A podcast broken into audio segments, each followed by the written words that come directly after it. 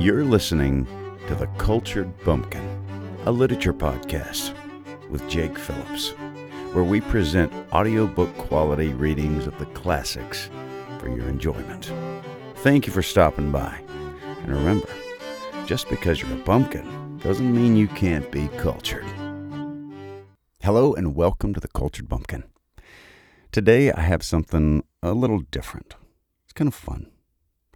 Okay, um, I've mentioned it before, but I'm on TikTok and I, I like to do stuff like Shakespeare monologues and sonnets in a southern accent, right? Or, you know, some classic poem in a southern accent.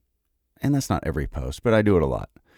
Well, one time I did um, Jane Austen, Pride and Prejudice, most of chapter one, and it got a lot of views. Like I just checked, 186,000 views. And there were some people that were just absolutely horrified, but there wasn't very many. Most people were like, "What? This is uh, this is so fun." So, what what I've started doing is on my YouTube, I've started to record it.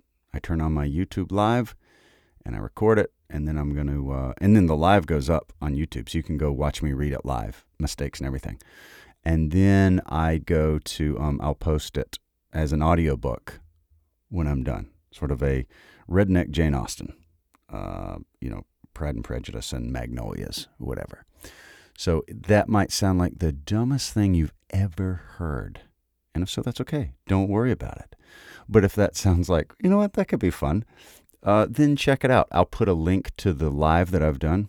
So I earlier this evening, I I recorded chapters one and two of Pride and Prejudice in, you know, all you know, Southern accents. And Miss Bennet, you know, oh my dear, how can you be so tiresome? You know, she's she's a sassy lady.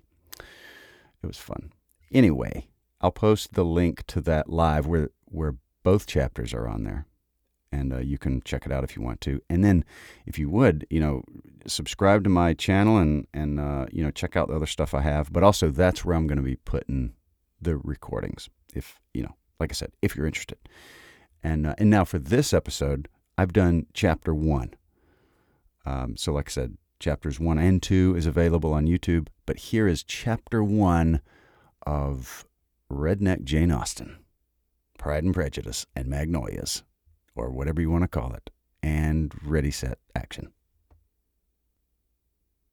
Pride and Prejudice by Jane Austen, Chapter 1. It's a truth universally acknowledged that a single man in possession of a large fortune must be in want of a wife. However little known the feelings or views of such a man may be on his first entering a neighborhood, this truth is so well fixed in the minds of the surrounding families that he is considered the rightful property of some one or other of their daughters. My dear Mr. Bennet, said his lady to him one day, have you heard that Netherfield Park is let at last? Mr. Bennet replied that he had not. But it is, returned she, for Mrs. Long has just been there, and she told me all about it. Mr. Bennet made no answer. Do you not want to know who has taken it? cried his wife impatiently. You want to tell me, and I have no objection to hearing it. This was invitation enough. Why, my dear, you must know Mrs. Long says that Netherfield is taken by a young man of large fortune from the north of England, that he came down on Monday in a chaise and four to see the place, and was so much delighted with it that he agreed with Mr. Morris immediately that he is to take possession before Michaelmas, and some of his servants are to be in the house by the end of the week. What's his name? Bingley. Is he married or single? Oh, single, my dear, to be sure. A single man of large fortune, four or five thousand a year. What a fine thing for our girls. How so? How can it affect them? My dear Mr. Bennet, replied his wife, how can you be so tiresome? You must know that I am thinking of his marrying one of 'em. Is that his design in settling here? Design? Nonsense! How can you talk so? But it is very likely that he may fall in love with one of them, and therefore you must visit him as soon as he comes. I see no occasion for that. You and the girls may go, or you may send 'em by themselves, whichever will still be better, for you are as handsome as any of 'em. Mr. Bingley may like you the best of the party. In such cases, a woman has not often much beauty to think of. But, my dear, you must indeed go and see Mr. Bingley when he comes into the neighborhood. It is more than I engage for, I assure you. But consider your daughters. Only think of what an establishment it would be for one of 'em. Sir William and Lady Lucas are determined to go merely on that account, for in general, you know, they visit no newcomers. Indeed, you must go, for it will be impossible for us to visit if you do not. I desire you will do no such thing. Lizzie is not a bit better than the others, and I am sure she is not half so handsome as Jane, nor half so good humored as Lydia, but you are always giving her the preference. They have none of 'em much to recommend recommend 'em," replied he.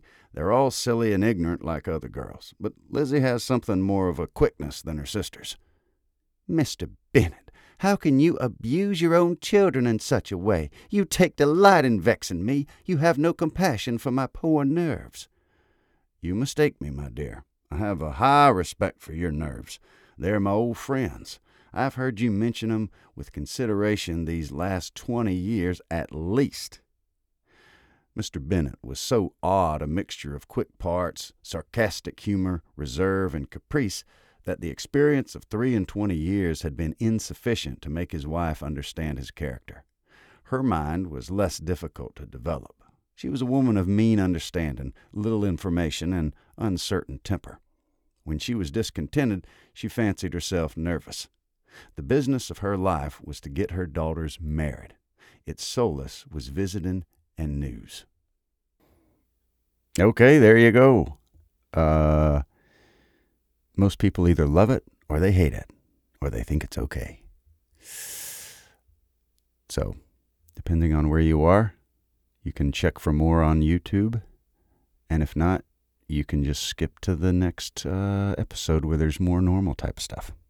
Anyway, thank you very much for listening, and we'll talk to you next time. Remember, just because you're a bumpkin doesn't mean you can't be cultured. You've been listening to The Cultured Bumpkin, a literature podcast with Jake Phillips.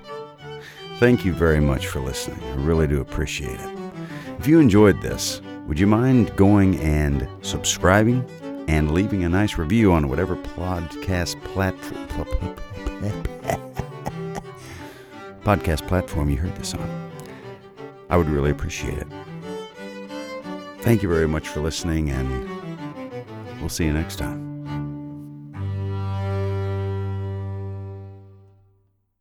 Save big on your Memorial Day barbecue, all in the Kroger app. Get half gallons of delicious Kroger milk for 129 each, then get flavorful Tyson natural boneless chicken breasts for 249 a pound, all with your card and a digital coupon. Shop these deals at your local Kroger today or tap the screen now to download the Kroger app to save big today. Kroger, fresh for everyone. Prices and product availability subject to change. Restrictions apply. See site for details.